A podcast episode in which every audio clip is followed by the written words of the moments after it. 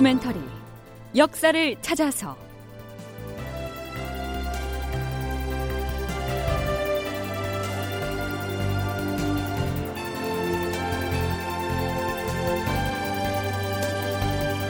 제 843편 굴량과 말먹이가 전세를 바꿨다. 극본 이상락 연출 최홍준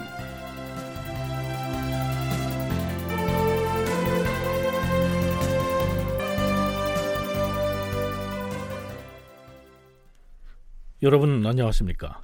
역사를 찾아서의 김석환입니다.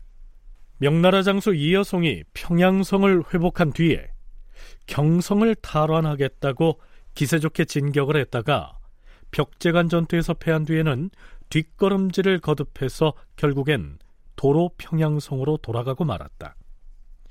자, 지난 시간에 여기까지는 방송을 했지요. 자, 그럼 이 여성이 명나라군을 이끌고 평양으로 돌아갔으면 조선군을 지휘 통솔하던 인물들은 과연 어디에 있었을까요? 유성룡은 징비록에서 이렇게 적고 있습니다. 그때 전라도 순찰사 권율은 고양군의 행주에 있었고 순변사 이비는 파주에 있었으며 고원백과 이시연 등의 장수는 해유령에 있었고 나 유성룡은 파주의 동파에 있었다. 자, 그러니까 이여송이 평양성으로 후퇴했다고 해서 조선군을 지휘하던 관리나 장수들이 줄줄이 이여송을 따라 평양으로 간 건 아니었죠. 여기에서 전라도 순찰사 권율이 행주에 있었다 하는 이 대목은 기억해둘 필요가 있습니다. 자, 그리고 고원백과 이시연이 진지를 두고 있었던 것으로 이 해유령이 언급되고 있는데요. 해유령은 경기도 양주에서 파주로 넘어가는 길목에 위치한 고개의 이름입니다.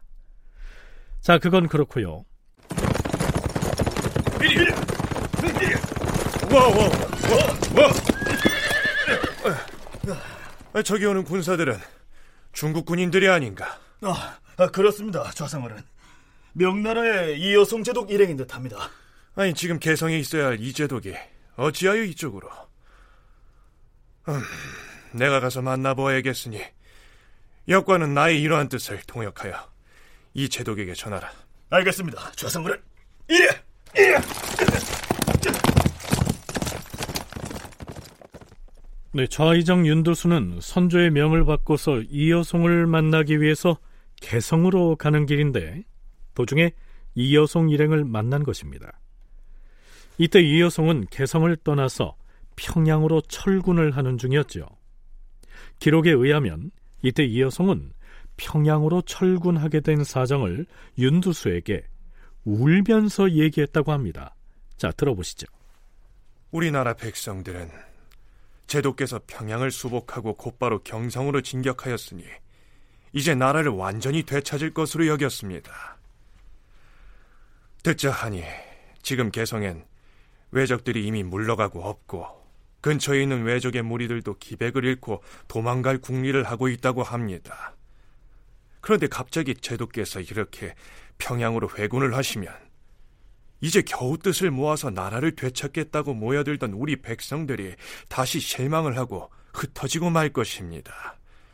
바라건대 제도께서는 평양으로 가지 마시고 이 근처 가까운 곳에 머물면서 한양도성으로 전진하실 계책을 세우십시오.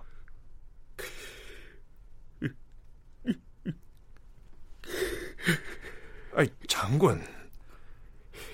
이젠 전라도와 충청도 쪽하고 바닷길도 통하게 되어서 양곡을 운반하는 길도 이어지고 있으니 얼마 전처럼 군량이 떨어질 걱정은 없습니다.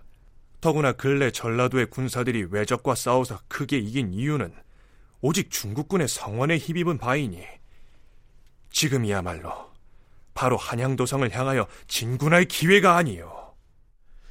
네, 참고로 여기서 윤두수가 말한 전라도 군사가 대승을 거두었다라고 한 것은 직전에 있었던 권율의 행주 대첩을 두고 한 말입니다. 행주 전투에 대해서는 뒤에서 따로 살펴보기로 하죠. 윤두수의 이 항변에 가까운 얘기를 듣고 있던 이여송은 울면서 이렇게 말합니다. 내가 황제의 명을 받아 외놈을 소탕하고 조선의 왕경을 수복하는 것을 나의 임무로 삼았는데 이렇게 군사를 후퇴시키는 것이 어찌 나의 본심이겠소? 아니, 그러면 어찌하여? 다만 봄철이라 비가 많이 와서 사방이 진흙탕이라 군사들과 말들이 마음대로 진퇴하기가 어렵고 군량과 마초가 부족하여서 사람은 굶주리고 말은 병들고 지쳐서 그동안 죽은 말이 만 사천여 필이나 됩니다. 아니, 내가 말하지 않았습니까? 이젠 전라도와 충청도의 양곡이 소통되고 있어서 그뿐이 아닙니다. 듣자 하니 함경도에 진을 치고 있던 외적 수만 명이 서쪽으로 넘어올 것이라고 하지 않습니까? 그리하여 병보시랑 송엄창이 나로 하여금 일단 군사 수천 명은 개성에 남겨두어 지키게 하고 평양으로 철수하여 방비하라 라고 하기 때문에 부득이하여 이렇게 가는 것이오. 그런데요, 윤두수는 이때 이 여성을 만나고 나서 임금인 선조에게 올린 계문에서 이렇게 고하고 있습니다. 전하, 신이 이 여성 제독의 뜻을 가늠해 보니 이 제독은 개성을 출발하여 평양으로 이동하는 주중에 각 역참들에 쌓여 있는 군량을 보고는 갑자기 회군한 것을 크게 후회하는 것 같았사옵니다. 또 신이 조선의 백성들이 다 죽게 되었다는 말을 할 때에는 차마 듣지 못하여 얼굴 가득히 눈물을 흘리기도 하였사옵니다. 이런 일이 있었죠.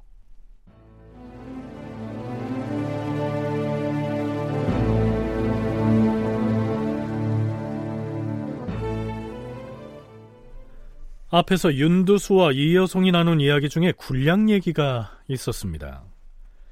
애당초에 명나라가 조선과 파병을 논의할 때부터 이여송이 경성으로의 진군을 포기하고 회군하는 과정에 이르기까지 가장 자주 등장하는 화두가 바로 군량입니다. 여기서 군량이라고 할 때에는 군사들이 먹는 양식만을 말하기도 하지만 말이 먹는 사료까지 통칭하기도 하죠.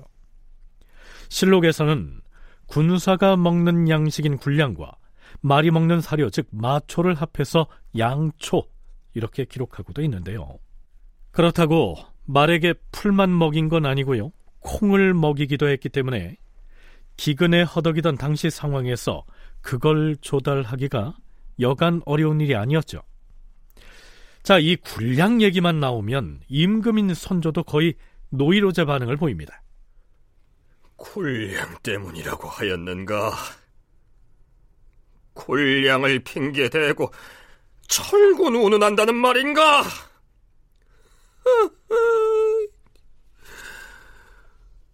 의주에 있을 때부터 적을 토벌하는 일을 논하면서 나는 오직 굴량 한 가지 문제만을 매양 말하다가 입술이 부러틀 지경이었다. 그런데 지금 돌아가는 사세가 이와 같다고 하니 통탄스러움을 금치 못하겠도다. 이 일은 좌상과 호조 판서가 그 사정을 잘 알고 있으니 전적으로 두 대신에게 책임을 지을 것이다. 군량 수급에 무슨 문제가 있는지 그들로 하여금 감찰하도록 하라. 또한 비변사도 더욱 힘을 다하여 조처하라. 자, 앞에서 선조가 의주에 있을 때부터 군량에 대한 대책을 말하다가 입술이 부르틀 지경이었다라고 했습니다. 이 군량 문제는 명나라 군대가 압록강을 건너기 전부터 논란의 중심에 있었죠. 임진년 12월 12일에 요동도사 장삼 외에는 병조판서 이항복 등을 만나서 군량 문제에 대해서 이렇게 얘기합니다. 우리 중국에서 그대 나라의 군량이 넉넉하지 못한 것을 염려하여 8만 석을 준비하였는데 쌀과 콩이 반반씩이요. 이미 강연보에다가 갖다 쌓아놨어요. 그중 2만 석은 수레에 실어서 오늘 밤에 이미 강가에 도착했습니다. 그대 나라에서는 감독관 3명을 뽑아서 우리가 거느리고 온 위관 3명과 함께 입회하여 양곡을 인수하도록 하시오. 나머지 6만 녀석은 그대 나라에서 힘닿는 대로 수송하여 평안도 정주에 도착시켜야 할 것이요.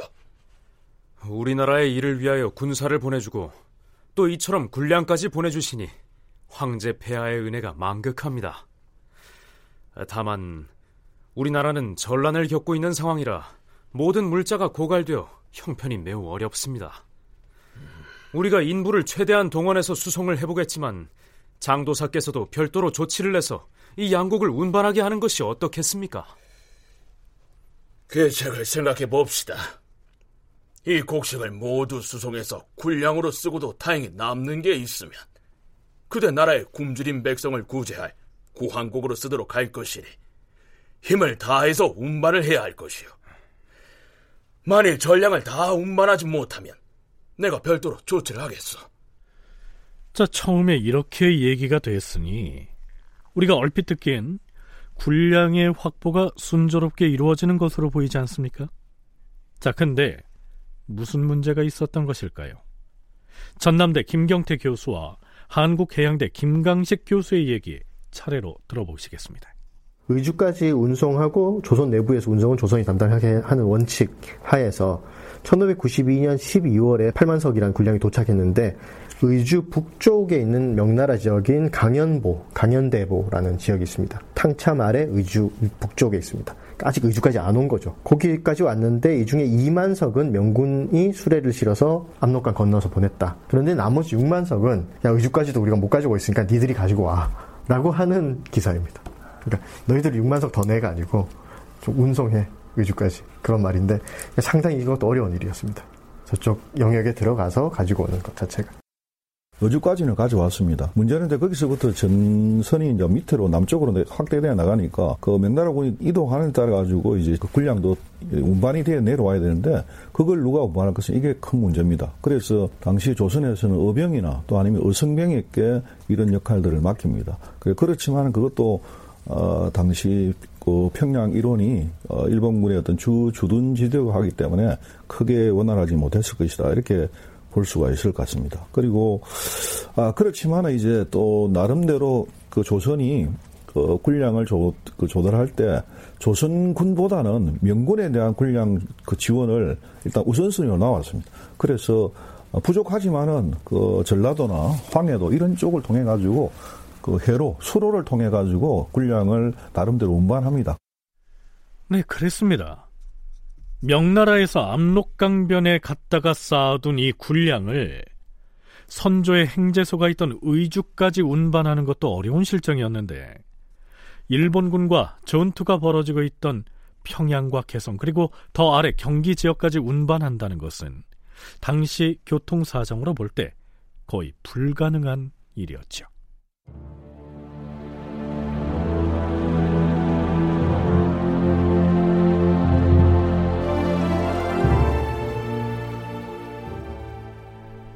군량 운송이 난관에 봉착하자 비변사에서는 임금에게 이런 주청을 올립니다.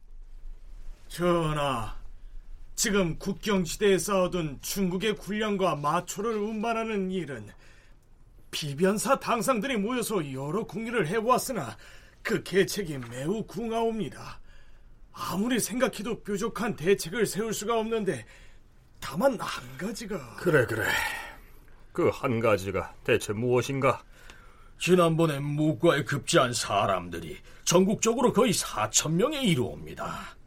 이 사람들은 화살 하나를 잘 맞춰서 과거에 급제한 자들로서 급제한 뒤로는 집에 돌아가서 편안히 있사옵니다.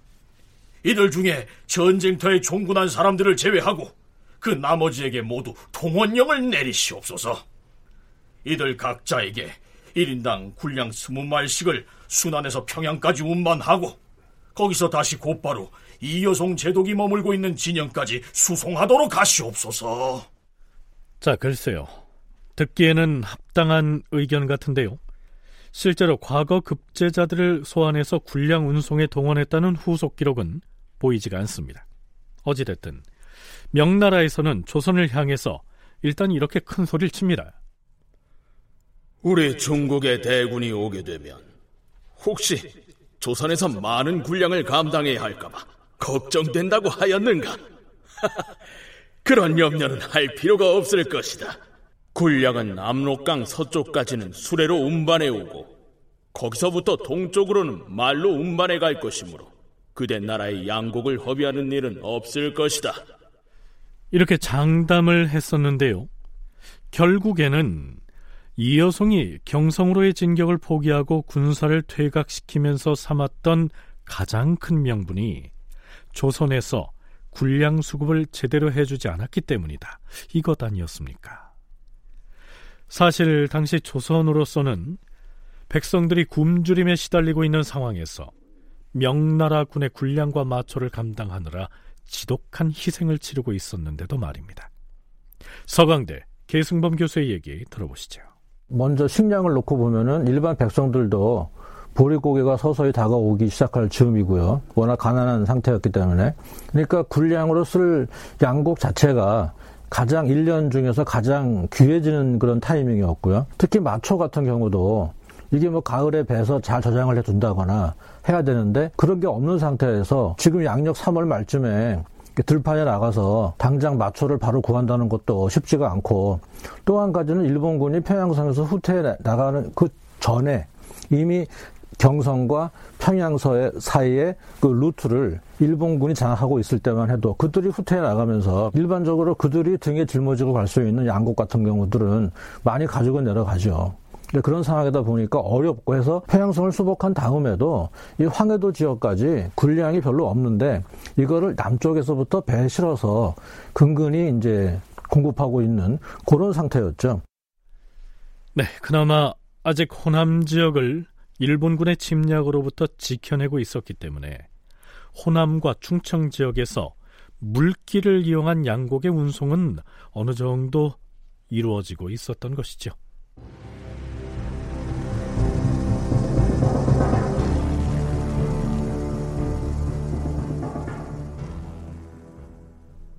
이여송이 주력군을 이끌고 평양으로 퇴각하고 난 뒤인 2월 19일 비변사에서 아래옵니다. 어제 첫반사 이덕형이 이여송 제독을 만났다고 하는데 그래 제독이 이덕형에게 뭐라 했다고 하던가 군량과 마초가 오래도록 공급되지 않아서 이제독의 노여움이 풀리지 않았다고 하였사옵니다. 그리고 휘하 장수들은 식사에 염장이 없어 밥을 먹을 수가 없다면서 욕을 하고 매우 심하게 성을 냈다고 하옵니다. 이러한 사정을 도순찰사인 이원익에게 하유하시어서 군량과 마초를 풍부하게 마련하고 장졸들이 반찬으로 먹을 염장 등을 모자라지 않게 조달하여야 하옵니다. 자, 이때 평양으로 퇴각한 이 여성을 만나서 이런저런 얘기를 나눈 접반사 이덕형이 행제소인 정주에 도착을 합니다. 자, 이 여성이 이덕형에게 무슨 얘기를 했는지에 대해서는 다음 시간에 살피겠습니다만, 뭐 어찌됐든 명나라 군과 조선 조정 사이에 바로 이 군량과 마초의 수급이 앞으로도 끊임없이 문제가 됩니다. 다큐멘터리 역사를 찾아서 다음 시간에 계속하겠습니다.